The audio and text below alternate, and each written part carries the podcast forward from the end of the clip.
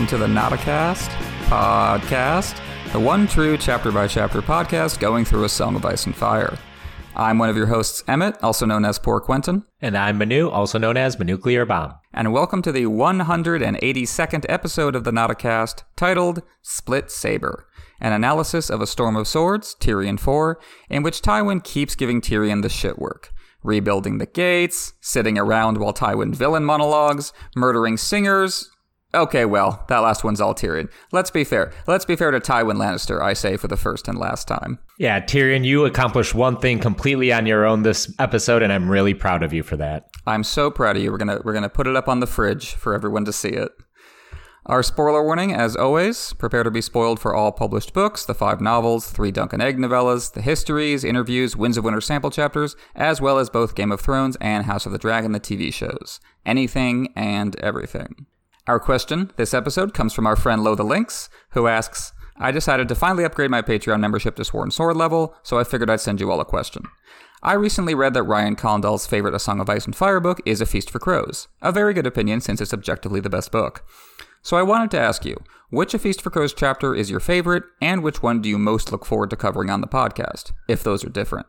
So what do you think, Manu? What of what in Feast for Crows do you love the most, and or also what are you most looking forward to covering? Well, first, Lo, thank you for upgrading your Patreon membership. That's really appreciated. And thank you for this great question. Feast is right there with Dance for me as my favorite book as well. I usually say Dance, but sometimes it just feels good to proclaim Feast as the one true king. But it is also a good question because unlike Storm and even Dance, I don't have chapter numbers that leap out to me because A Feast for Crows is all about the vibe to me. It's smaller events, precursors to Fireworks Factory we'll see in Dance and beyond. So it's really just picking a matter, or it's just a matter of picking what moments that really hit. I'll take your second question first. The chapter I look forward most to cover is Jaime 6, because as a Jaime Lannister partisan, I most want to discuss the virtuous knight's most noble of deeds, trebucheting Edmure, Edmure Tully's kids over the walls of Riverrun. Never was there a truer knight. My favorite chapter, however, is one of the embarrassment of riches that are the Brienne chapters. Could be Brienne 4 and the low key tragedy of Nimble Dick. Brienne 5 has the Broken Man speech, not to mention Stoneheart in the last but I think I'll go with Brienne 7. It's first, it's the return of Gendry, the namesake for one of my cats. Brienne mistaking him for Renly with her, my lord, is a moment I adore. One I wish the Throne Show did because I can see some resemblance between Joe Dempsie, Joe Dempsie and Gethin Anthony. But the chapter is all, is some great action horror, starting with the trail of hanging corpses and ending with a battle with monsters in the rain, Rorge posing as the Hound. No chance and no choice. What about you, sir? Like you say, Feast is is more about the vibes. It's got it's got this very specific tone, and I think accidentally it ended up being the most thematically focused of any book in the series because it's all about death and decay, and most storylines have this one important person who died recently, and everyone's just kind of dealing with the fallout from that, dealing very poorly for the most part.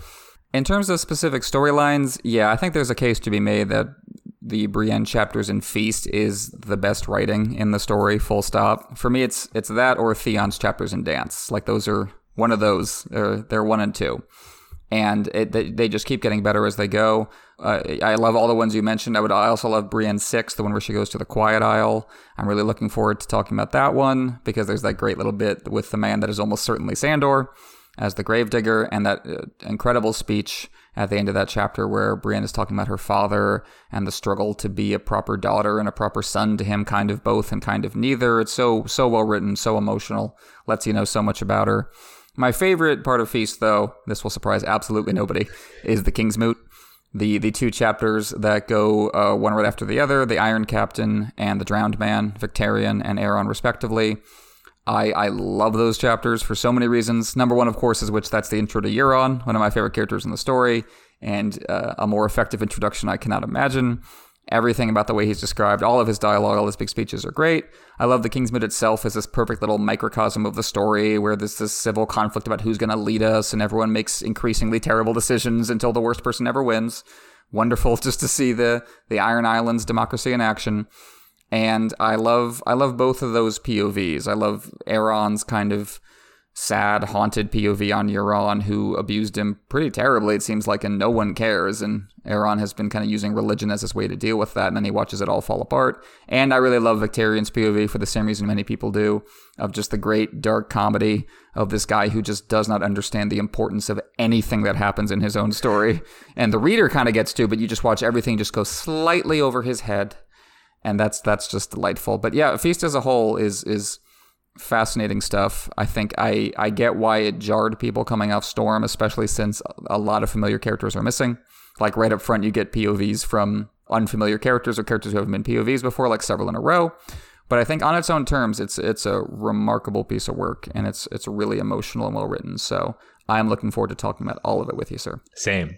So thanks again to Lo for the question. If you want to ask us questions here on the Nauticast podcast, you're welcome to become a sworn sword or higher level patron over at patreon.com slash nauticastASOIAF, where our patrons also get early access, exclusive episodes, and more benefits besides. But we are here today to talk about A Storm of Swords Tyrion 4, so let's jump into the synopsis. Tyrion and Bronn are wandering around the King's Gate neighborhood or rather, what's left of the place after Tyrion got done setting the river on fire.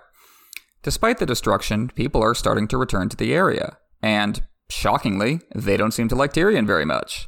Tyrion says they didn't get the message he sent by blowing everything up, and tells Bronn that if they start rebuilding their homes, to tear them down.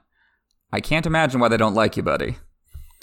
Tyrion resigns himself to the task of fixing everything he broke.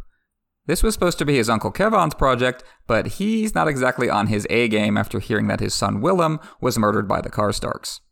Not only that, but Willem's twin Martyn is still Robb's captive, and Kevan's eldest son Lancel is still recovering from that battle wound that Cersei only made worse.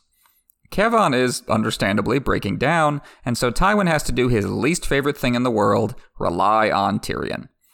But Tyrion still doesn't know how the hell he's supposed to pay for this, especially with Littlefinger having conveniently taken off for the Vale. Or so he says. The trebuchets from the battle are still sitting and gathering dust. Now they've become playgrounds for the local kids. Tyrion is concerned at first that they're going to hurt themselves and wants to post some gold cloaks, but then one of the brats throws some literal shit at him, and Tyrion decides, nah, fuck them kids. Why is our hero in such a bad mood? Oh, right, child bride. Everyone seems to know that Tyrion has refused to consummate his marriage. Tyrion doesn't know who spilled the beans, what with the castle overflowing with spies for Varys, and Cersei, and Littlefinger, and everyone else. And anyway, it doesn't really matter. Everyone knows, Tyrion thinks, and it feels like even the horses are laughing at him. To be fair, horses are jerks. Apologies to Eliana. Actually, never mind. I take that apology back. Horses are jerks. Sansa isn't laughing, though. She's miserable and Tyrion knows he can't help because he's the source of her misery. He can't even sleep in the buff like he used to, because as good as Sansa is at playing the role of dutiful wife, she can't hide the disgust in her eyes when she looks at his naked body. For Tyrion, well, it's the opposite. Even though he's ordered Sansa to wear a sleeping shift to bed, he wants her. Sure, he'd quite like that large family castle of hers as well, but he also wants intimacy with her, a true marriage. But Tyrion knows he's about as likely to get that as he is to grow taller. Hey, it feels like we're leaving someone out here. What's up with Shae? Well, the night before the wedding, Tyrion put out a booty call through Varys, and they met in the eunuch's bachelor pad. Shae was pulling off Tyrion's clothes when, for once, he stopped her. He broke the news about Sansa, but Shae had already heard the hot gossip and could not care less. Far as she's concerned, Tyrion might make a baby with Sansa, but his dick will always lead him back to Shae. Tyrion wished Shae would object a little, but once again, he knows he's lying to himself. Back in the present, Tyrion and Bronn make their way down a street charmingly named Muddy Way. Tyrion tosses some coins down to the various gangs of starving orphans, but he doesn't even know if it'll do them any good. Inflation is still just that bad in King's Landing, despite the Tyrells flooding the markets with food. What's Tyrion even doing here? Gradually, we find out, as Bronn leads the way through the streets at the foot of Visenya's Hill. Tyrion glancing back to see if they're being followed. Bronn points out a dive bar and stands guard as Tyrion steps inside, bracing himself to get mugged at every step. I guess Matt Smith didn't really clean up the city after all. The bar is a real dump, but at least they're expecting Tyrion. The owner points him to the back room, where Symon Silvertongue is waiting for him. You remember him? Well, no one would blame you if you didn't. He's Shae's singer, the one Tyrion threatened back in Clash of Kings to keep Shae safe. Symon immediately screws up by calling Tyrion the Hand, which he no longer is, but gee, thanks for reminding him. Symon comes up with a bunch more insincere compliments, having heard about the wedding from my sweet lady Shae. Tyrion points out that Shae is no lady, and also, keep her name out of your mouth. Unfortunately for Tyrion, Symon doesn't scare as easily as last time. Maybe Tyrion should have made good on those previous threats, he thinks. It's Tyrion's turn to pay insincere compliments as he calls Symon a very gifted singer. Maybe it's time you went on tour, preferably on another continent. Oh, look, some cash miraculously appeared. Maybe you should take that with you. Symon points out that Tyrion has never even heard him sing. Take a listen to his latest hit. He rode through the streets of the city, and down from his hill on high, o'er the winds and the steps and the cobbles, he rode to a woman's sigh. For she was his secret treasure, she was his shame and his bliss, and a chain and a keep are nothing compared to a woman's kiss. For hands of gold are always cold, but a woman's hands are warm. Tyrion tells both Symon and, more importantly, me to shut the fuck up. Symon says other people might like his song better. Maybe Cersei? Better yet, maybe Tywin? Tyrion says they're not generous with their gold. Well, that much at least is true, and that Symon could make more by staying silent. Unfortunately, Symon's price isn't money. Cersei is going all out for Joffrey's wedding, hiring every juggler and jester and dancing bear in town. Well, I guess the bears aren't getting paid. No wonder they're always so angry in this story. Anyway, Symon has somehow been denied the gig. He knows he could do better than those other guys. Just give him a chance. Put me in, coach, I'm ready. Symon, having never learned to quit while he's ahead, tells Tyrion that he will happily sing his old songs at the wedding. But if he's left out, well, he'll just have to try out that new song all over town. That's why they call him Symon Silvertongue and not Symon Subtletongue. Tyrion links back up with Bronn, who wonders when he's taking Symon to find a ship across the narrow sea as planned. You're not, Tyrion replies. Tell Symon that one of the other singers dropped out, and he has to come with you to get fancy new clothes, and then murder the smug motherfucker. Bronn is not worried about disposing of the body. Lots of pot shops in town where the customers don't ask questions about the meat. All right, everyone, check your bingo cards for cannibalism. We got it in this chapter. All Tyrion wants to do now is take a bath, scrub this day off himself. Naturally, the gods won't let him. The gods, or Lord Tywin. Same difference, really. Pod informs Tyrion that he's been summoned to the Tower of the Hand. Tyrion takes his patricidal rage out on the poor kid for a while before heading off to face down his father. Tywin is busy crafting a new cosplay outfit and decides to show off to Tyrion everything he can't have. It's a sword. A beautiful sword. Shimmering black and red in the sunlight. Tywin's sick of hearing about Stannis' sword Lightbringer, probably almost as sick as Stannis, judging from what he says about it in the next Davos chapter, so Tywin has decided that it's time Joffrey had his own big damn hero sword. Tyrion points out that Joffrey is not at all prepared to handle a big damn hero sword, but then again, the blade is lighter than Tyrion expected. And no wonder, it's Valyrian steel. Tyrion knows what that means to Tywin. The Lannisters have lacked a Valyrian steel sword of their own ever since one of the kings of the Rock took it back to Valyria and lost it there. There's one in every family. Uncle Gerion went after it and never came back. Tywin has tried to buy a Valyrian steel sword on Westerosi eBay, but he got turned down every time. Tyrion wondered where his father found the steel itself, since they aren't exactly making more in Valyria these days. Yeah, good question, Tyrion. Who do we know that brought a Valyrian sword to King's Landing? Oh, right. Tywin, you fucker. Tyrion notes that the sword has some weird colors going on. Overlapping ripples of gray and red, like a candy cane that can kill you. How did Tobho Mott pull that off? Well, he honestly doesn't know. Tywin had asked for crimson swords to fit Lannister colors, but the steel itself seemed to resist. The color kept darkening, as if the blade was drinking the sun. That's so metal. Literally. Mott asks if he should keep trying, but Tywin says it'll do. And Tyrion goes further than that. He thinks it looks really fucking cool. There's no other sword like this, after all. Tywin gets to do his favorite thing tell Tyrion he's wrong. There is one more sword like this. It's right over here. Tyrion picks up his dad's other penis substitute, a longer and thicker one. Tyrion's never been into swords, but even as an amateur, he can tell that this sword is basically flawless. It is meant for my son, Tywin says, not specifying which because he doesn't have to. Tyrion's not surprised by that. He's just curious whether Jaime will live long enough to appreciate it. Live? Yes. Appreciate the sword? Not so much. Tywin tells Mott that he did real good, and he'll be paid by the guy Tywin hired to do things like pay people. Tywin himself has way too much money to sully himself by touching it. When Mott leaves, Tyrion returns to his favorite topic Dad screwing him over yet again. Where's my big shiny sword? I don't even get a dagger? Tywin tells him to go hunting for a dagger in Robert's armory, winking frantically to the audience the entire time. But Tywin has other things to worry about, like Tyrion reporting on what he found down by the water. Mud and corpses, says Tyrion, and it's going to take more money than we have to make it any other way. Too bad, Tywin says, because finding money is your job now. Tyrion points out that the crown is still in the red, to put it mildly. They haven't even paid the alchemists for the wildfire yet, nor the smiths who made Tyrion's big battle winning chain. And Cersei wants to put them even deeper into debt now to pay for Joffrey's ridiculous fuck you wedding. Tywin shoots back that they need to show off to the realm how much money he has, but when Tyrion suggests that Tywin use that money to pay for the ridiculous fuck you wedding, Tywin responds, well, fuck you. Why should he pay? Littlefinger was raking in the money. Yeah, well, not as fast as he was spending it, says Tyrion. Maybe Tywin could forgive the crown's debt to House Lannister? Tywin pouts for a while at that and threatens to fire Tyrion, before changing the topic to something even less pleasant Tyrion's marriage to Sansa. Specifically, the sex. More specifically, the lack of sex. What's Tyrion waiting for? Tyrion doesn't think that's any of Dad's business, and more to the point, Sansa's a child.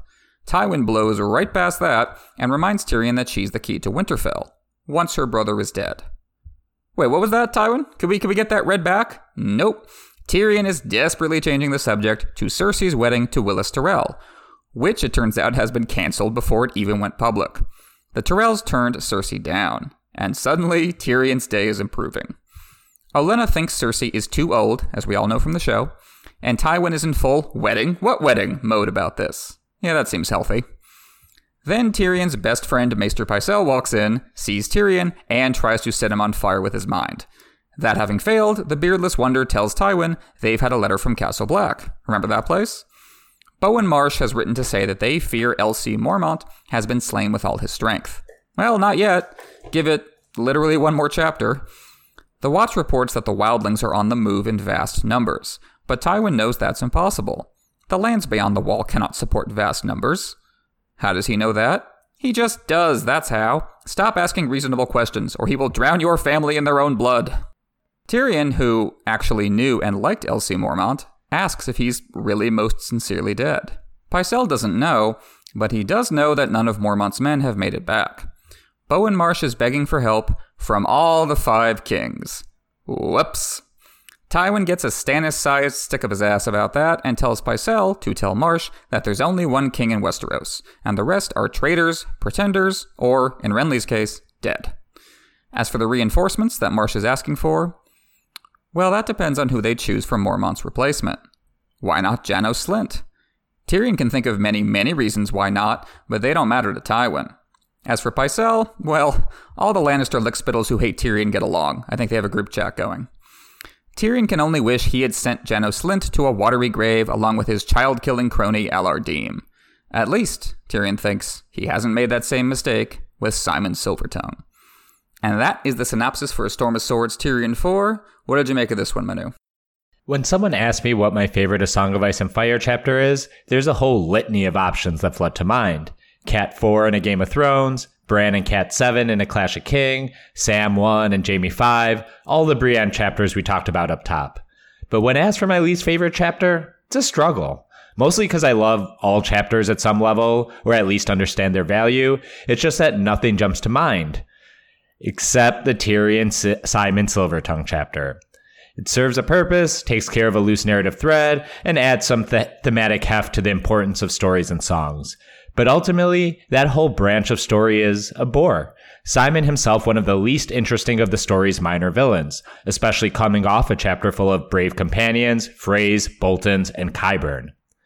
Thankfully, that isn't the entire chapter. The look at King's Landing following the Battle of the Blackwater has value, and Tywin showing off his newly found Valyrian steel is also fun to dig into. So it's not all a slog by any means, but man, I just really dislike that Symon Silvertongue. Yeah, this is probably my least favorite chapter in Act 2 of A Storm of Swords. So everything between Dracarys and the Red Wedding, this is probably my least favorite.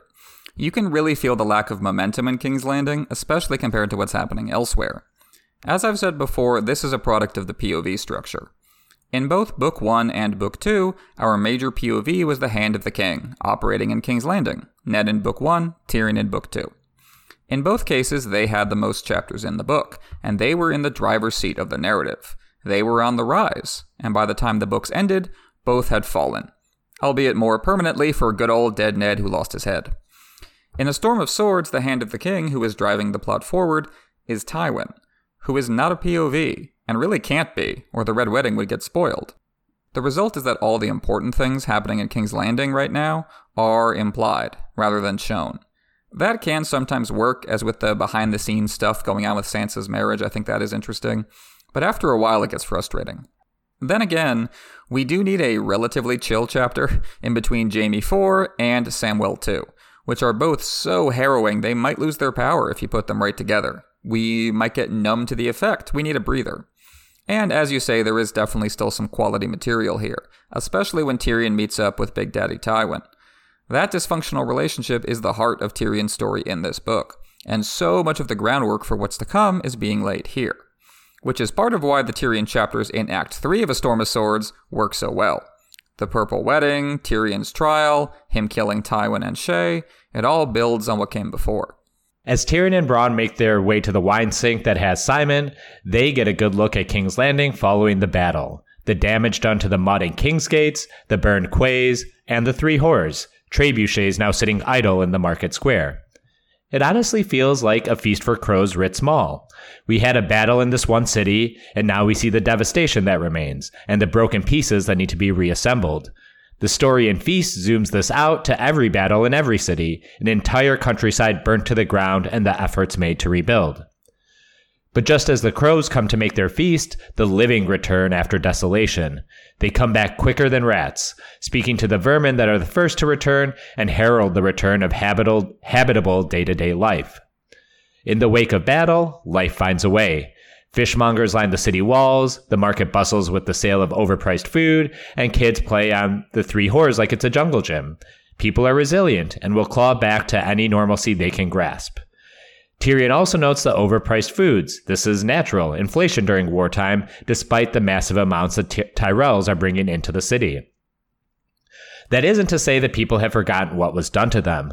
Nothing but cold, hard looks for Tyrion, the new master of coin, as he trots through the very parts of the city he torched to defend against Stannis. The kids on the trebuchets hurl manure at him, and Tyrion fears if not for the presence of Bronn, they'd pull him from his horse and tear him limb for, limb for limb, like they did Preston Greenfield during the bread riots. Bronn offers to kill them all, which, how kind of you, Sir Bronn of the Blackwater? But his line, once they're dead, they don't come back, is a nice strip of irony for the events unfolding north of the wall. Tyrion does acknowledge his own complicity at the state of things, noting he was responsible for burning it down, only makes sense for him to be in charge of the reconstruction. He broke it, he bought it, which makes me think of season 8 Thrones and Tyrion becoming Bran's hand at the end.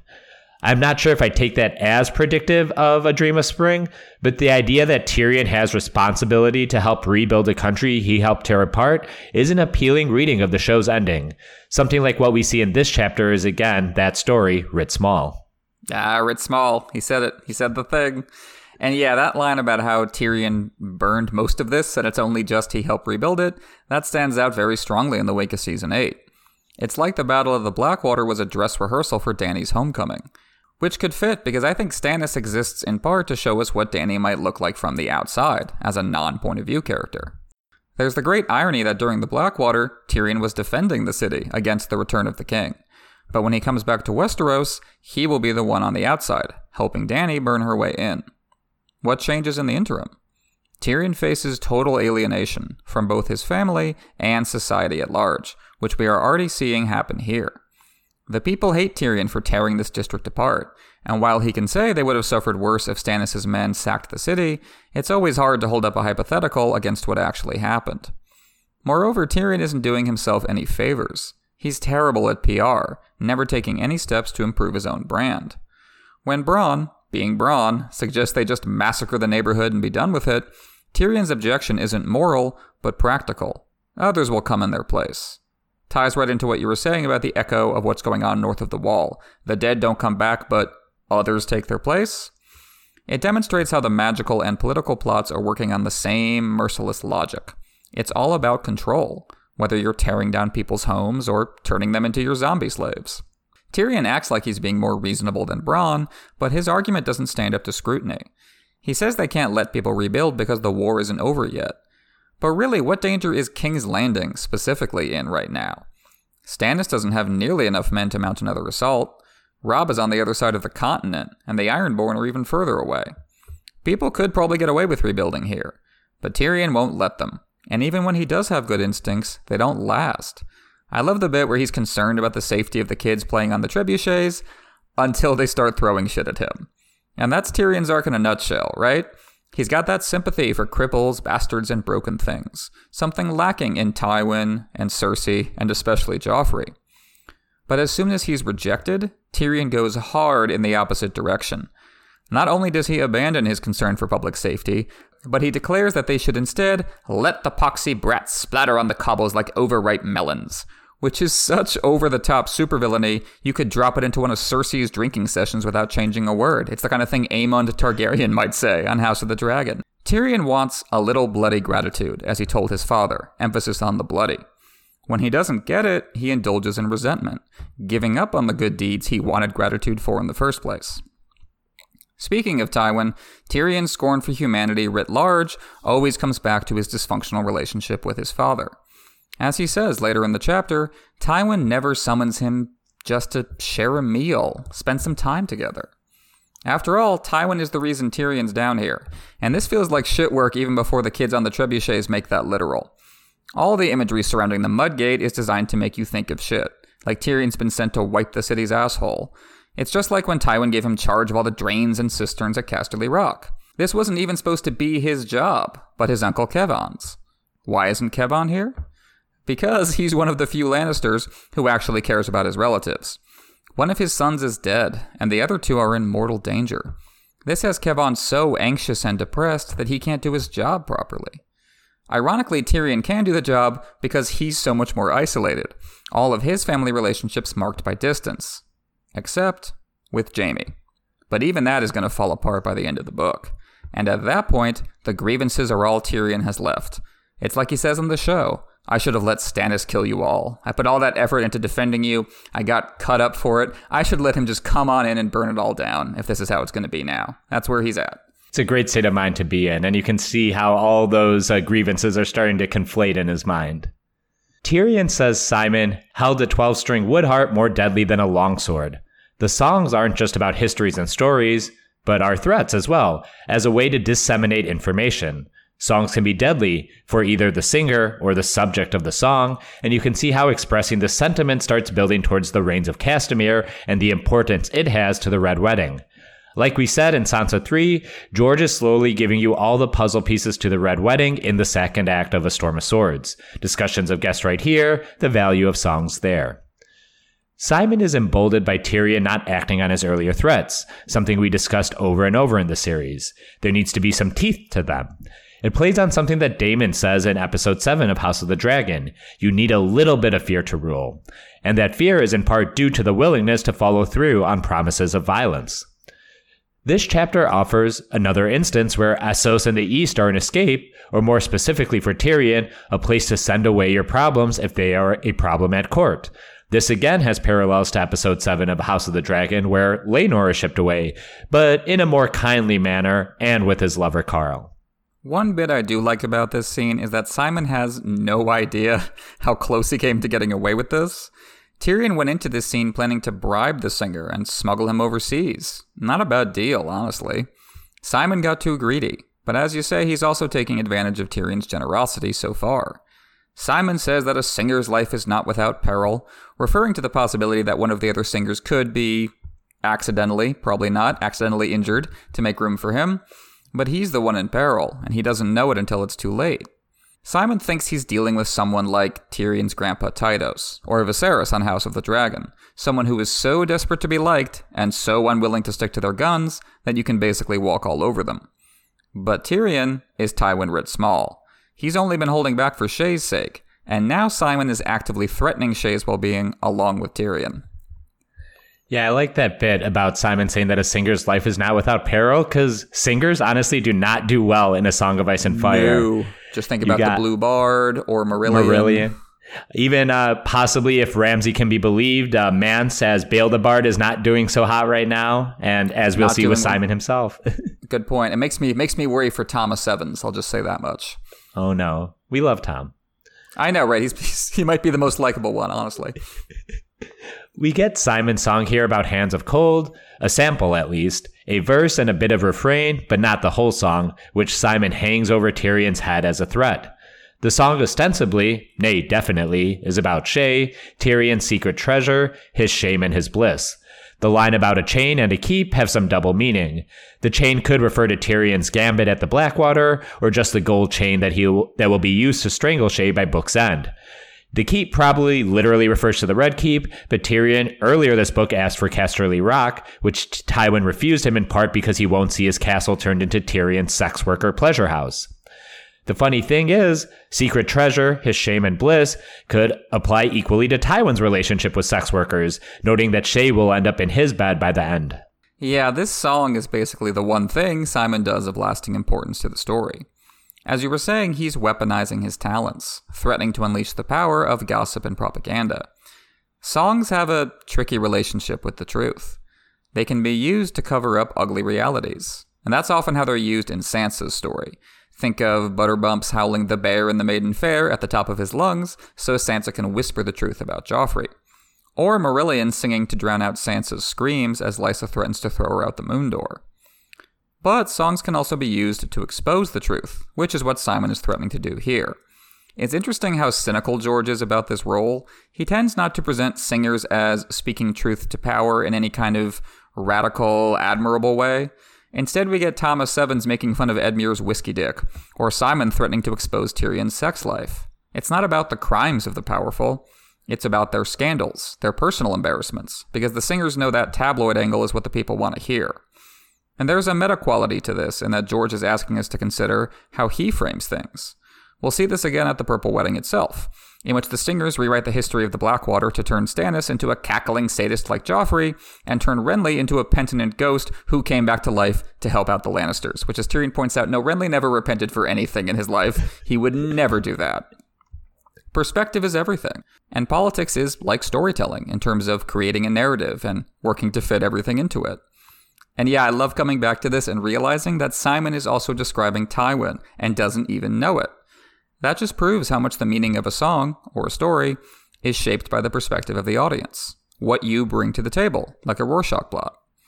The romantic notion that a chain and a keep are nothing compared to a woman's kiss ties back into Aemon's big monologue to Jon in Book 1 about how honor and duty are abstract when set next to love. But Tyrion isn't going to run off with his lady love, leave politics behind like Duncan and Jenny. He tried that with Tysha. We saw how that ended. All he can do is try to reconcile the two, the human heart and the Game of Thrones. Ultimately, he can't. Symon threatens to spread the song if he's not invited to the wedding, essentially blackmail, but Tyrion knows this might be the singer overplaying his hand.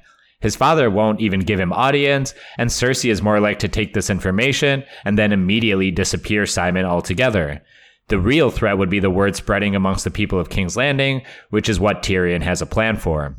Symon, again, not a particularly good villain, is a low level boss battle for Tyrion at this point. Tell him what he wants to hear, but then have Bronn kill him, possibly boil him, mash him, turn him into a stew.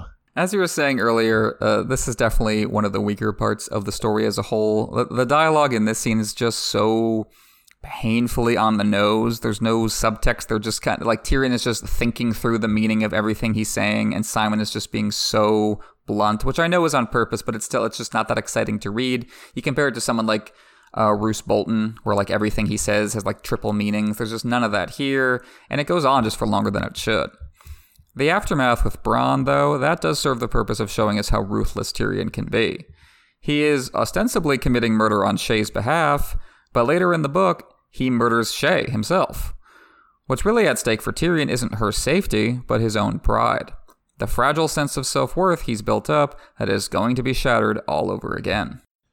Back at the Red Keep, we get the return of a minor character from a Game of Thrones, Tobho Mott, who reworks ice into two Valyrian swords for Tywin. This raises the question on whether any of the skill or knowledge was passed down to Gendry, and if that will come up at all in the Winds of Spring. Tywin's interest in scabbards is very interesting to me. Can't just be the most dope swords of all time, but their sheaths need to be exquisite too. This is how you project power. Sometimes it's about how you carry a big stick. And this itself is a literal arms race. Stannis has a magic sword, so should Joffrey. A king with a magical sword creates a compelling narrative of heroism and ordained right to rule. The shadow on the wall, the floppy years for the king of rabbits. Now keep in mind that earlier in the book, Tywin said that Stannis' sun had set on the Blackwater. The Baratheon cause is done, we can all move on. But here we see something I'm going to talk about at greater length later in Storm of Swords.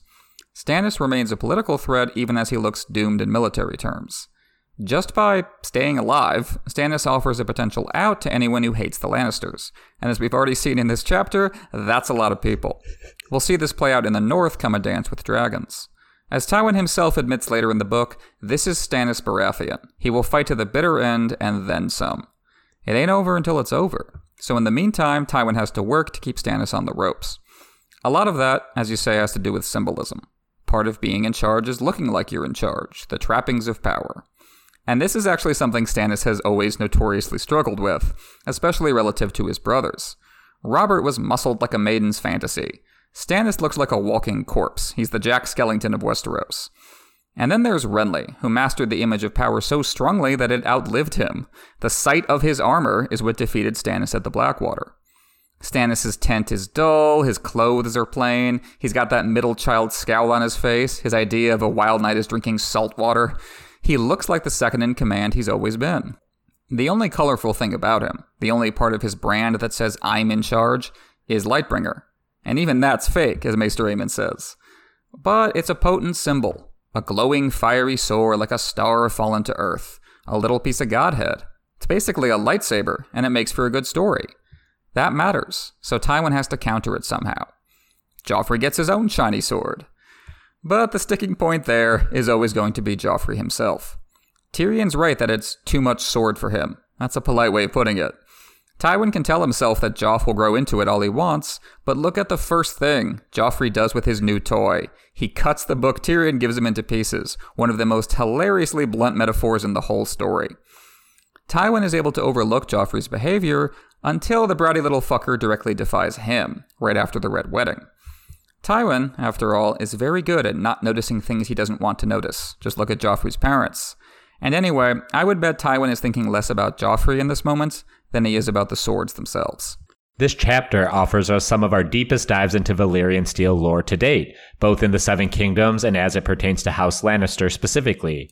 We learn that there are some 200 Valyrian steel weapons in Westeros, which will be probably relevant when the Long Night finally comes.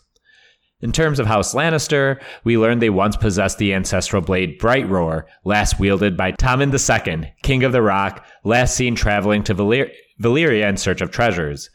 Tyrion's own uncle, Jerion, do you say Garion or Jerion?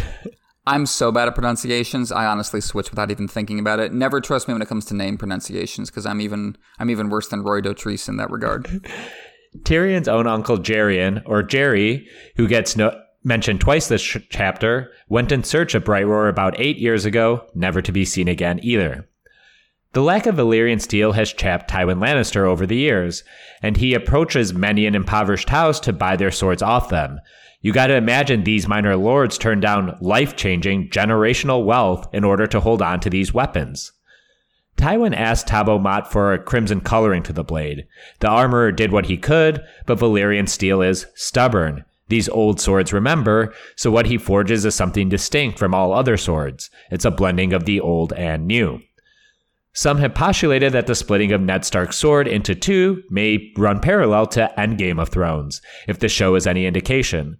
Sansa and Bran governing the two halves of Westeros, possibly even physically divided by the end of things a way to pay off Ned Stark's legacy, and you could even imagine a scenario where these two swords themselves are used to defend King Bran and Queen Sansa if it comes to pass. I think that's why the line, these old swords remember, sticks with me, much like the North remembers. This is my favorite part of the chapter because of how effectively George uses these swords to pry open Tywin's psychology and give us a look inside, give us a look at how he works despite him not being a POV character. Even before we learn that they're Valyrian steel, the scene starts with Tyrion overhearing Tobho Mott describe the scabbards. As you were saying, Tywin is leaving nothing to chance here. He's got to stamp that Lannister brand on every inch of these things cherry wood and red leather, golden lion head studs with rubies for eyes, has to be rubies, Tywin says. Garnets? What are we, peasants? Rubies have the fire. The fire, again, Lightbringer is the standard Tywin is trying to match. As usual, Tywin is desperately overcompensating. So much so that his performance of power can easily become a weakness more than a strength. Remember, Stannis' claim against Joffrey is that he's all Lannister and no Baratheon. Giving him a sword all done up in Lannister colors only helps that argument along. For all that Tywin said Cersei had to wed and breed to counter Stannis' disgusting slander about the twincest, Grandpa Lannister isn't exactly helping sell the image of Joff as Robert's heir. Pride is at the heart of this. Of course, they're lions. For all that Tywin positions himself as a pragmatic administrator, it's all in service of his ego, not necessarily what's best for the family unit as a whole. He rode into the throne room on his horse after the Battle of Blackwater because Tywin is driven at all times to silence the laughter aimed at his father. Tywin will do anything to be feared. That's why he's sporting a sword sized erection over finally getting his hands on Valyrian steel. They're the shiniest, deadliest swords around. They're markers of sophistication and wealth as well as violence, and they're all that's left of old Valyria, other than Dany's dragons, of course. Symbols of authority don't get much more powerful than that which is why it's always pissed off Tywin that the Lannisters don't have one. Not only that, but the one they did have was pissed away when a Lannister king took it on a doomed quest to Valyria. Not only that, but Tywin's brother failed to retrieve the sword during his own doomed quest to Valyria. Such a nice family tradition this turned out to be. That cuts right to the core of Tywin's humiliation. His fear that he and his family are a subject of mockery even as they climb the heights of power. It doesn't matter how much money he has, nor how many titles. Smaller and poorer houses than his have those swords and refuse to sell them. This, Tyrion thinks, is in spite of the fact that those same lords would be overjoyed to give away their daughters to House Lannister. As we'll see later in the scene regarding Sansa, women are seen as currency, a medium of exchange. And not only that, but a less valuable currency than these big, shiny steel dicks. Again, the swords are symbols. It's not even about actually using them. It's about having them, displaying them, especially to people who don't have them. No matter what's happening, those smaller lords can look up above their mantles, see that sword hanging there, and tell themselves, well, even Tywin Lannister doesn't have one of those. Without one, part of Tywin worries that he's faking it, that the image of House Lannister he's working so hard to create is hollow. Now he's got one. Actually, he's got two. Two dicks. Take that, you one dick losers. But even this sign of Lannister triumph contains within it the seed of their doom. Tyrion is smart enough to wonder where the hell Dad got the steel. There's a finite amount of Valyrian steel in the world because they're not making more in Valyria these days. And this is one of George's signature threefold revelation moves, as one of his editors called it. We get the setup here. Tywin has Valyrian steel, we don't know from where. Then Sansa gives us a big hint at the Purple Wedding when she sees that Ilyn Payne is no longer wielding ice. What sword is that? She asks. What has Sir Ilyn done with my father's sword? Finally, Jaime spells it out for us along with Brienne. When Ned Stark died, his great sword was given to the king's justice. But my father felt that such a fine blade was wasted on a mere headsman. He gave Sir Ilyn a new sword, and had ice melted down and reforged. There was enough metal for two new blades. It's a great reveal because we have enough to figure it out right here from the start if we're really paying attention. After all, the only Valyrian steel sword that's been in King's Landing lately is ice. That's the foundation of Tywin's victory. That's the source of the symbol of his triumph the murder of Ned Stark and the theft of his ancestral sword. That's why Tywin had it melted down and reforged, not only to give swords to both Joffrey and Jaime, but to make sure that it wasn't too obvious where the steel came from. There's just enough plausible deniability that people can pretend the steel just dropped out of the sky one day. For me, this sums up Tywin's character. Later in the book, Kevan will argue that Tywin has been no harder than he's had to be. He's been trying to make up for the sins of their father, who let their family reputation collapse with his weakness and generosity. The same incentives that led to Tywin's obsession with Valyrian steel led to the harshness of his overall rule. He's doing it for a reason. What Kevan fails to consider is that Tywin's means undercut his ends. The regime he's building is infected by ultraviolence, full of open wounds, ready to rot. That's what the swords really represent. That's why, no matter what Tobho Mott does, he can't completely change the color of ice. It reminds me of Lady Macbeth, out damned spot. It's also similar to the telltale heart, that the throb of the heartbeat that no one but the main character can hear. The swords, remember. As you say, it's just like the North remembers. Even as Tywin turns the Stark sword into two Lannister swords, the steel itself won't let him cover up the bloody foundation of his glorious golden regime. In the show, of course, we got that incredible cold open to season four. With we we got to see the swords get melted down. Tywin was melting down ice in the wake of the Red Wedding. Timing is different here. Here it works as foreshadowing. Tywin doesn't have to hold ice back to potentially trade with Robb as part of a peace deal because there will be no peace deal. Robb's fate is sealed. They'll never get that sword back. And yet, we see throughout Feast and Dance that the Red Wedding has prevented a lasting peace, because so many Stark followers who might have otherwise bent the knee are determined to fight on specifically because of how brutal and unfair that defeat was. This is the blowback to Tywin's methods. He not only makes people fear him, he makes them hate him and his family. Tyrion's next chapter will reinforce that with the introduction of Oberyn Martell. Cersei's POV chapters take that further, as she learned all too well from Tywin's violent pride without ever considering what it might be for. Her paranoid jealousy is an end in itself, as far as she's concerned.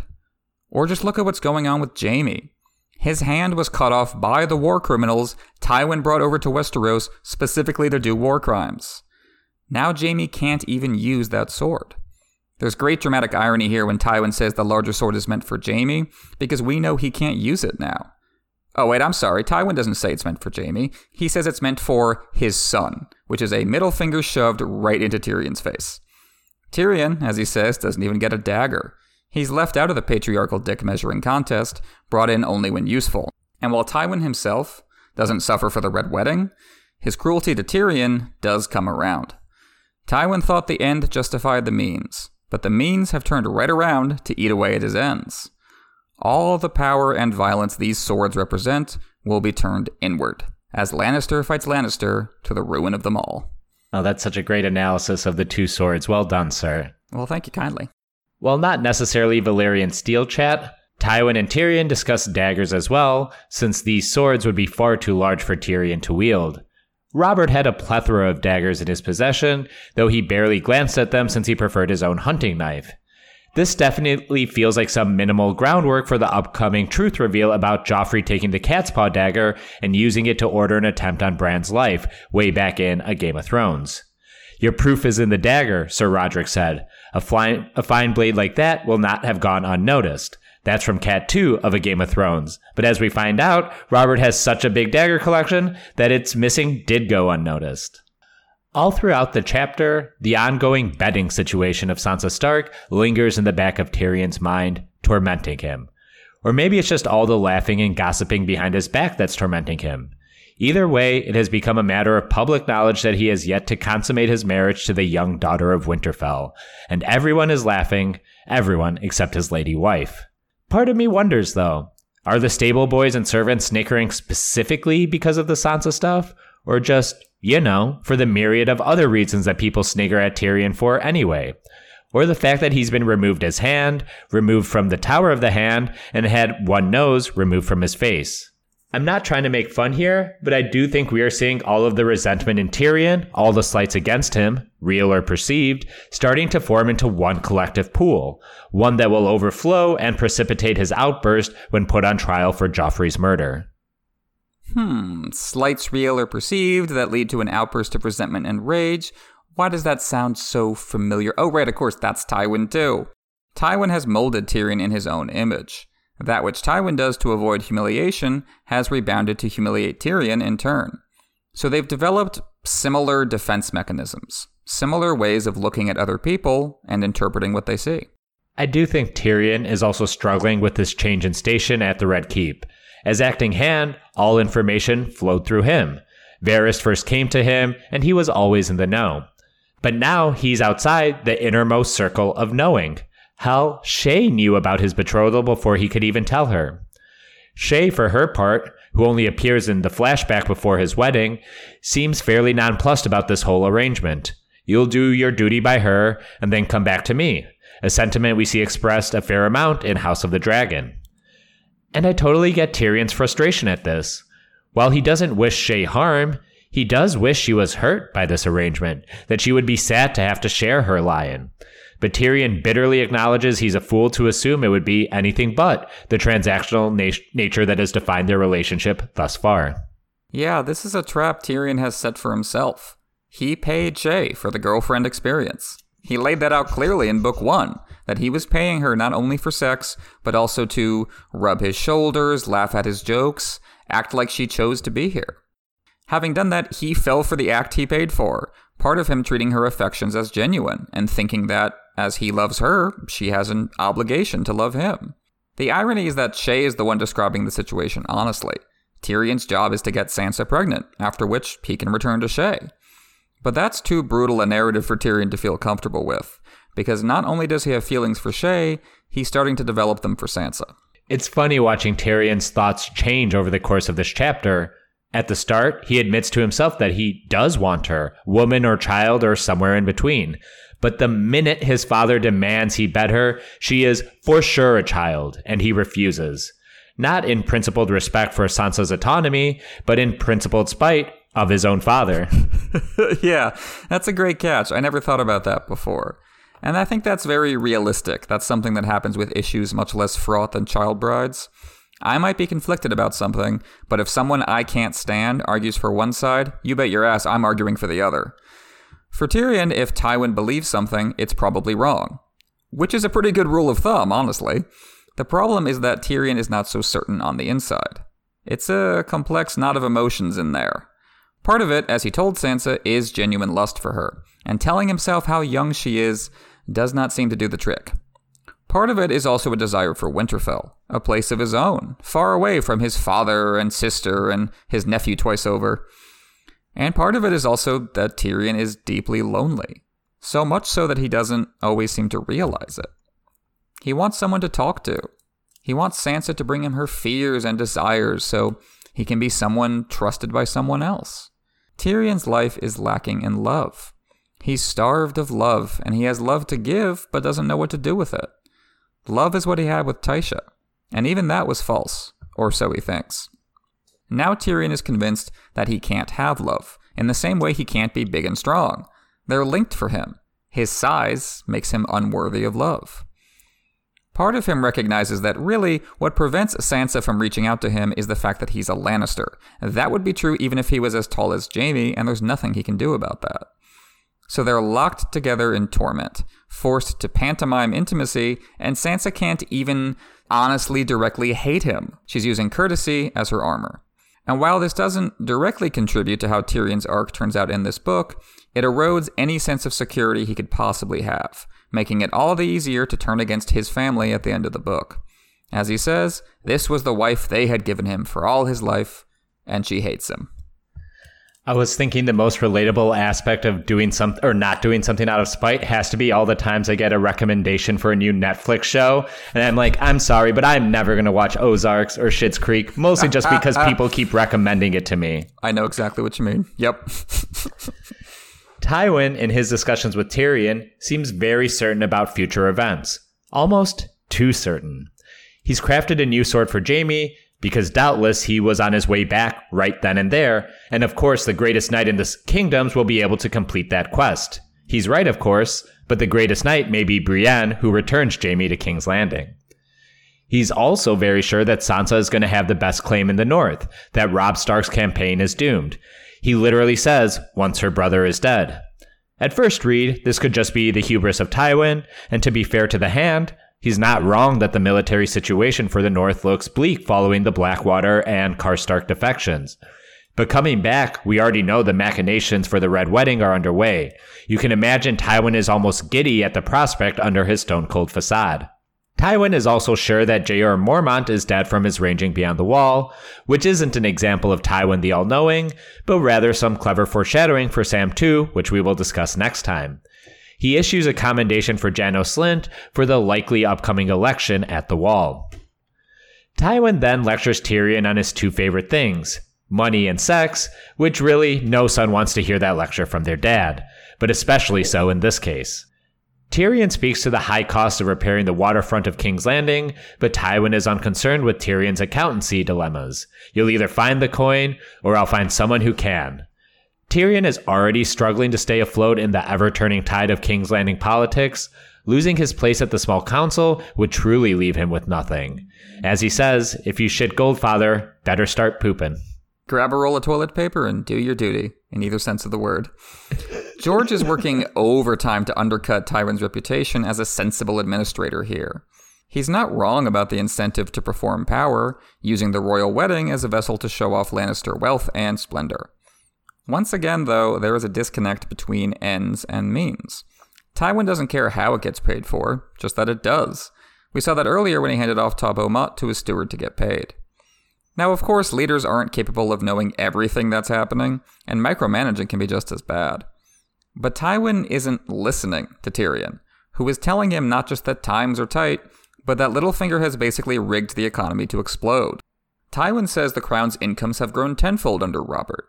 Where did he get that information? From Littlefinger's account books. Those books are cooked, as Tyrion will later discover. Littlefinger has been spending money as quickly as it's been coming in, maybe more so, and it's much harder to track his expenditures than it is the revenue. At least Tyrion tries to figure it out. Tywin didn't, because even though his power is founded on wealth, actually dealing with money is beneath him, which is exactly what Littlefinger has been counting on. No one actually knows how finance works except him. No one can catch him because they can't really conceive of what it is he's doing. As it stands, Tyrion says, they can barely keep up with the interest on Littlefinger's debts. How can they pay for the wedding and a new gate on top of that? The great irony here is that one of the major creditors of the crown is right here in this room. It's Tywin himself. Why doesn't he just forgive the crown's debt to House Lannister? Out of the question, Tywin says. We have to keep paying interest to me.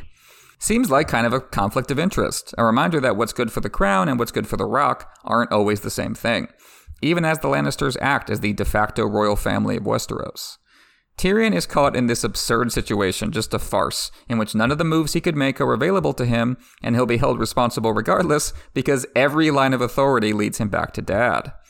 This isn't Tywin delegating and giving Tyrion room to prove himself. This is Tywin wanting the impossible and making that Tyrion's problem. He's a manager whose primary area of expertise is avoiding responsibility. That's such a great call on Littlefinger's intentionality with the books here. I think an honest critique that can be leveled against the modern day quote unquote economy is the very Byzantine nature of it. When you're using all these indicators and numbers and all sorts of things that aren't how much money do people have in their bank accounts? Do they have a home? Do they have material needs? It's no, it's some random S&P 500 and we're trying to peg wealth to that. And it becomes difficult to unravel unless you're the one who's actually constructing that system. And I think those people are counting on people outside of that system to just kind of accept what is there and not question it too hard. Tyrion must also find the champagne room with Sansa as Tywin transitions the conversation over to sex. His plans to reclaim the kingdoms under the banner of House Lannister depend on it, and Tyrion must do his duty. He doesn't care how, he just needs it done now. And this is another one of those scenes that reads totally differently when you come back knowing that Tywin wound up sleeping with Shae. Obviously, Tywin's regulation of his son's sex life is invasive regardless of what Tywin himself gets up to in bed, it's the same dynamic we saw during the wedding itself. While Sansa is definitely the primary victim here, Tyrion's own desires don't really mean anything to Tywin either. He sees his son purely as a political tool, a key to unlock the North once the Red Wedding is done and Roose Bolton is no longer needed. But Tywin's comments about Tyrion's delicacy regarding Sansa, as he puts it, take on a whole new meaning on reread. Much as he scorns Tyrion for sleeping with sex workers, Tywin does the same thing. So even as he controls Tyrion's sexuality, he covers up his own. He's so frustrated with Tyrion in part because he's so frustrated with himself for having the same lusts as the father who disappointed him so much. It's a fucked up feedback loop that leads to Tywin discounting any possible reason Tyrion could have for holding back on sex with Sansa. By crushing out any hint of emotion, Tywin reduces sex to a pragmatic funneling of animal desires for political ends. Tyrion's sex with Tysha was the wrong kind. That they were genuinely in love with each other was immaterial to Tywin. Tyrion's sex with Sansa would be the right kind, so who cares what you feel about each other? This is part of why the sight of Shae in Tywin's bed breaks Tyrion apart. It's confirmation that his father wasn't actually above it all. He only pretended to be, and he enforced that lie on his children like it was the truth. Tyrion is perhaps a bit too preoccupied with how Tywin knows he's not betting his lady wife, but how Tywin came about that information is not that important. If you don't trust Sansa's handmaidens, then just pick new ones. I don't care about your sibling spat, just impregnate her and be done with it. It's a minor thing, but I think this is one of the part of the Game of Thrones that a lot of our players forget. You can just make your own appointments. Ned Stark may have inherited the Hand of the King role, but he didn't necessarily have to inherit the small council as it was. These moves may have been hard to make, especially after Littlefinger promised to help him. But dismissing potential enemies and filling the council with allies is one of the ways in which Tyrion ruled his hand moderately well, and it's something we are seeing take place in House of the Dragon. Alicent was worried a few episodes ago that the small council was unfairly partial to Rhaenyra, and part of her coup involves shoring up the small council around her by the time King Viserys passes, which includes getting Hand of the King Otto Hightower back, as well as guys like Jasper Wylde and Tyland Lannister. Appointments are key, even in our own world, which I think anyone finally tuned into American politics is aware of the Supreme Court, but there are so many appointments and approvals for smaller roles that just the same shape our political reality, say, like handmaidens in the Red Keep. One example is Louis DeJoy, a Trump creature through and through, who has remained at the head of the post office into the Biden years.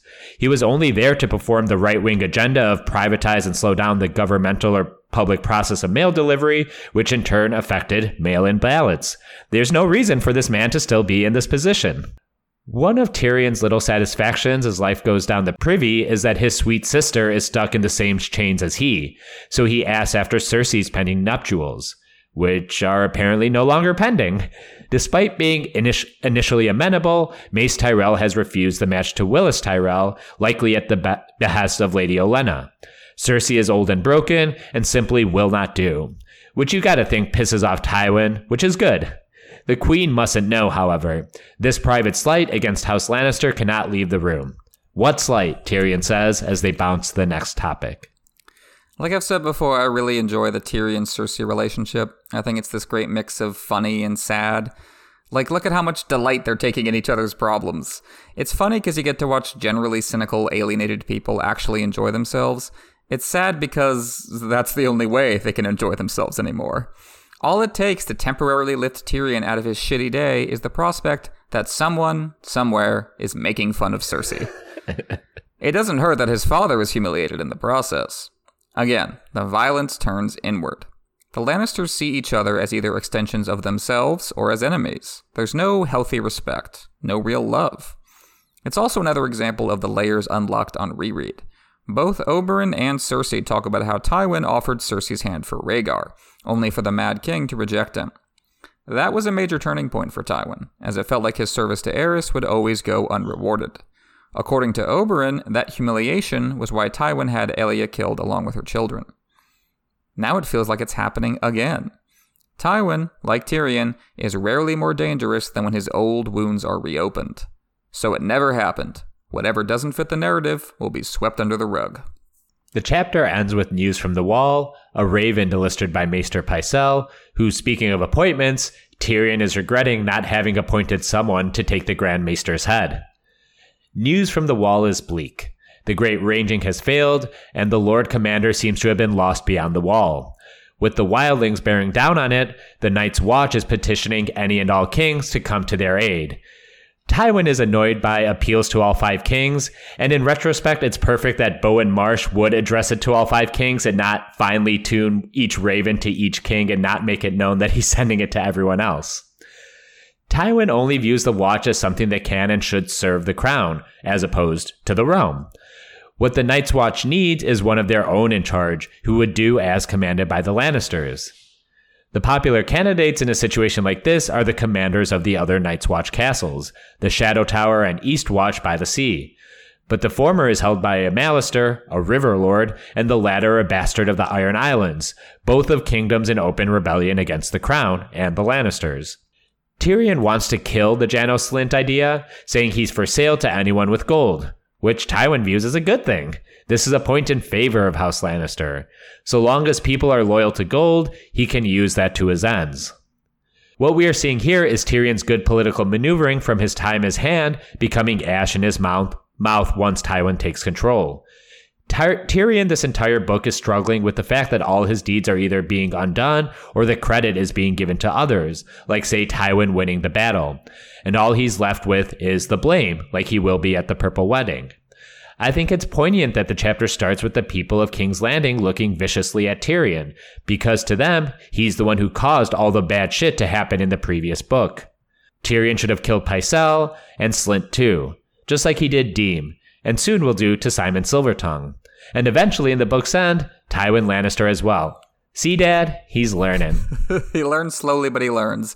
He gets there by the end. And even more than the financial fuckery earlier, this is where George really peels back the performance and shows us that Tywin, far from a genius administrator, is an ignorant snob who thinks only of his own power. His first response to Bowen Marsh's warning about Mance Rayder is to declare that the lands beyond the wall cannot support large populations. It has the air of something he's heard elsewhere and is repeating without really thinking about it, a mantra of the conventional wisdom rooted in bullshit. After all, how the hell would Tywin know what conditions are like beyond the wall? As far as we know, he's never been north of the neck. He's certainly not friendly enough with the Starks to exchange information, and as we see in this chapter, he has nothing but scorn for the Night's Watch, making it unlikely that he's in regular contact with them. Remember how Paxter Redwine talked about the North as a whole as this barren wasteland unworthy of their concern? That's how Tywin feels about the Wall and everything north of it. It can't possibly hold any surprises, because that would mean it was worth paying attention to, and by definition, it's not. It reminds me of British colonial officers in India, or French ones in Vietnam. In more contemporary terms, it reminds me of American officials in Iraq, ensconcing themselves in Baghdad's green zone and making policy for the rest of the country without understanding it. Tywin's next reaction is to get all pissy about Marsh referring to the Five Kings when begging for help. Now, true, Marsh probably shouldn't have used a form letter for this one. It wouldn't have taken all that much longer to write out each king's name for each letter. but it's unbelievably petty and self centered to seize on that detail in the context of this dire warning Marsh is sending. Tywin is less concerned about the safety of the realm than his own domination of it. The same would be true if he got word of the White Walkers, the far more dangerous army sweeping down from the north. And then there's Tywin's third response to blackmail the Night's Watch into electing Janos Slynt as Lord Commander if Mormont is indeed dead. Hard to imagine a more clear dereliction of duty. Slynt brings nothing to the table. He's new to the Watch, as Tyrion says, and oh yeah, he's also an arrogant prick who ran the City Watch on bribery and murder. Why would the Watch vote for him? Because they're fucked if they don't, Tywin says. We'll never send another man to them again. And he says it, George writes, like Tyrion is quite the simpleton for not realizing that's the plan. This kind of power play is so ingrained in Tywin that he never stops to think otherwise. What about Cotter Pike and Denys Mallister, the other tower commanders in the Watch? No good, says Tywin, because Pike is Ironborn and Mallister is from the Riverlands, enemy territory. The idea that they might be able to rise above that and run the watch effectively, that never even occurs to Tywin. He just assumes that everyone thinks like he does. In reality, Pike and Mallister both care way more about class than geography, as Sam finds out during the election. But Tywin doesn't know that, for the same reason he doesn't know the truth about the wildlings' numbers, because he refuses to learn. When Tyrion protests that Janos will sell himself to the highest bidder, Tywin says, Yeah, that's the point. The highest bidder is us. And doesn't that just sum it all up? Everything points back to the power of money enforced by violence, even as Tywin detaches himself from the actual business of money and violence. It's worth noting how this scene runs both parallel and perpendicular to how this same letter is received on Dragonstone. Alester Florent, when he was still Stannis' hand, dismissed the threat as airily as Tywin. And as Davos admits when he reads the letter, all the talk about Five Kings would irritate Stannis, just like it does Tywin. What makes the difference, of course, is Davos, getting Stannis to see he could rebuild his campaign on rescuing the Night's Watch. Although Stannis is also out of good options at that point, which is not true for Tywin here. Give Stannis this much credit, he has no love for Janos Slynt, knowing him to be both incompetent and corrupt. That's one of my favorite bits, favorite Stannis bits, when Janos Slynt is like flattering Stannis, saying, You saved us from the from the savages, you're such a heroic king, and Stannis just looks at him and goes, I remember. I remember when when I was so close to getting to kill you, and Robert stopped me. Keep talking. Keep talking, and I will skin you alive. The Lannister regime has no such compunctions about Janos Slynt, and once again we see how Tyrion both breaks from Tywin's model and imitates it. On one hand, he raises sound objections to the plan, but once they're shot down, all Tyrion can think is that he should have had Janos killed, just like he's having Symon Silvertongue killed. This is a lesson he's learned, and that's the wrong lesson. Having Symon killed is about self interest, full stop. There's no larger concern at work like there is with who gets to command the Night's Watch. The thin wages of doing the right thing gradually convince Tyrion to stop trying. Even as he despises his father, Tyrion follows him down to hell. It's the same thing that happens to Jon Connington, believing he should have been as harsh as Tywin if he wanted to win against Robert's rebellion. And while Stannis does wind up making better decisions than Stannis regarding the Night's Watch, he too learned from Tywin's model, talking about how Tywin impressed him so much as a child he thought Tywin himself was the king. These are the only lessons Tywin has to teach, sharp lessons, and both his family and his country keep on paying the price. So, shifting into foreshadowing and groundwork, Tyrion thinks in passing that Littlefinger has set sail to the Vale. That's why he's not hanging around in this chapter. In a later Tyrion chapter, he'll wonder whether Littlefinger has made it there yet. And those reminders make it all the more effective when George pulls the rug out and we learn that Littlefinger never sailed to the Vale at all. He's been lurking just outside King's Landing, plotting with Dantos to seize Sansa. That's a great moment when Sansa goes, wait a minute, you can't be here. You're supposed to be in the Vale. This is well established. This is canon. And he's just like, yeah, I never left. Tyrion also mentions Cotter Pike and Denys Mallister saying they're equally obvious choices to succeed the Old Bear as Lord Commander of the Night's Watch. As we'll see in a later Sam chapter, the problem is they're too equally obvious. They kind of just get a certain amount of the vote and nothing more, which is why Sam has to invent Jon's candidacy, basically on the spot, to break the logjam before Janos Slynt and his allies can do so. So George is definitely seeding that here, and I do love that Sam chapter with the extremely opposite personalities of Cotter Pike and Denys Mallister. He has to keep running back and forth between them both. That's great stuff.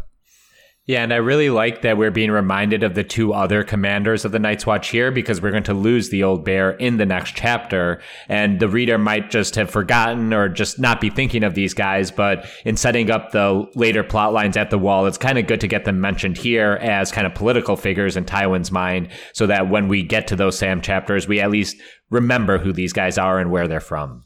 And one final bit of foreshadowing Tyrion brings up his dad shitting gold, and this is George just reminding us in advance, reminding us about that, that joke that people like to tell right before the big punchline of Tywin's death, the last line of that Tyrion chapter. Lord Tywin Lannister did not, in fact, shit gold. Yeah, nothing else to say about it. It's just, it's a great setup and delivery bit in the end. Great joke. So, moving into theory and discussion, obviously, as we were saying, the big takeaway, the kind of most memorable part of this chapter is the reveal of these two new swords, the two Lannister swords that were forged out of the remains of ice.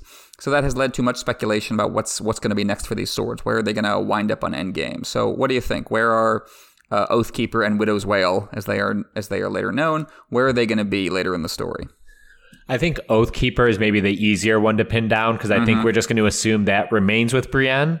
And uh, Brienne is one of the few characters I think has a good shot of making it out of the story. Um, her being in the Kingsguard as the show depicted, or even perhaps part of Sansa's Queensguard up in the north. Um, these are all, you know, very good landing spots for her. And if she is in fact serving a Stark who's holding the throne, Ned's steel protecting them is obviously a very good thematic pick. Widow's Wail, I, I really don't have a great read on. I think the show was pretty smart putting it in Jaime's hands. It's just the most logical choice, especially with like this slim down ensemble of characters. Um, but I don't know how far Jaime's going to make it. I don't know if he's going to go north. Like I can see him fighting side by side with Brienne with the two swords, but Jaime's one of those characters I view as doomed, and I really wouldn't know who would pick it up from him unless it is say like Podrick Payne or um, I don't know if anyone expects Sir Ilyn Payne to come forth with Valyrian steel steal and be a hero in the end. I guess that'd be a nice twist given the end of a Game of Thrones, but I really have no good read on it. How about you? Same, because it, it, I feel like it's notable that Widow's Wail is smaller and lighter of the two swords. And that I mean that makes me think of a character like Arya, but Arya is already overburdened with possible swords because she already has Needle. There's a possibility Dark Sister could come into her orbit, although I think that might end up with Meera Reed instead of the theories there. That's probably the one I favor most. Widow's Wail is one I'm I'm honestly not sure about in terms of character and in terms of geography. Podrick is another possibility. That's of, of all the the major swords in the story. The rest of them, I think there's strong candidates. Widow's Wail, I think, is is a dangling thread, an open mystery. Maybe one of those gardening situations where George himself wasn't sure about where the sword was going to go. But yeah, Oathkeeper, that's that's yeah, that's not even a mystery. That's I think that's sticking with Brienne. As soon as Jaime gives her that sword, that's that that that moment just feels so right in the narrative. Like yes, of course you're not you you can't use it. You hate what it represents. You're going to hand it over to her. She is that sword now. She has some great moments with it. So I think yeah, Oathkeeper with Brienne to the very end, and agreed. I think Brienne is a hand, one of the handful of characters you know, Davos, Sam, Gilly, probably Bran as well. A couple of characters make it out. Uh, and I think Bran will have that sword with her probably, probably to her dying day. So that is going to wrap us up for this episode on A Storm of Swords Tyrion 4. Thank you so much for listening. As always, if you want to drop us a rating or review on your podcast app of choice, we really appreciate that. Helps people find us. You can check out our Patreon at patreon.com slash nauticastASOIAF, where our patrons get early access, exclusive episodes, and more benefits. You can shoot us an email at nauticastASOIAF at gmail.com or follow us on Twitter at nauticastASOIAF, and you can find me at Porquentin on Twitter. And I'm Manu, also known as Nuclear Bomb. We will be wrapping up our coverage of the Rings of Power over at My Brother, My Captain, My Podcast, and then we will be diving back into the Two Towers. Excellent, excellent. I'm excited for that. I uh, put out my most recent Lord of the Rings episode to all our $5 and above patrons, kicking off a book 5, chapter 8 of The Lord of the Rings, The Houses of Healing. So that's available for all our poor fellow and above patrons. Next week, I'm going to be jumping back into Star Wars, doing my next episode on Revenge of the Sith, also for our $5 and above patrons over on patreon.com slash nauticastASOIAF. We will, of course, be continuing with our weekly episodes of House of the Dragon, a couple episodes left in the season. We'll be putting those out for everybody. And then next time in A Song of Ice and Fire, Sam Tarly escapes the White Walkers, but only by hiding out at Craster's Keep. E- even in Westeros, Sam stands out for he just he just can't catch a fucking break. He's had to deal with zombies so far, and now he has to deal with even worse the remaining members of the Night's Watch. Other people who, who make that. By the end of that chapter, Sam's like, "Can I go back and hang out with the ice demons? At least, at least you knew what they were gonna do. At least they were predictable." Well, he does get his wish, so he. D- it's very true. That's great. That's a great structure of the Sam's chapters. You get this chapter about messy, mundane, awful humanity, and then in his next chapter, right back with the magic. Good stuff. I really Sam doesn't get many chapters in Storm of Swords, but they're all they're all really good. High batting average for the few times Sam gets at bat in Storm of Swords, so that's to be great. So thank you again for listening, and we will see you next time for a Storm of Swords. Sam will too.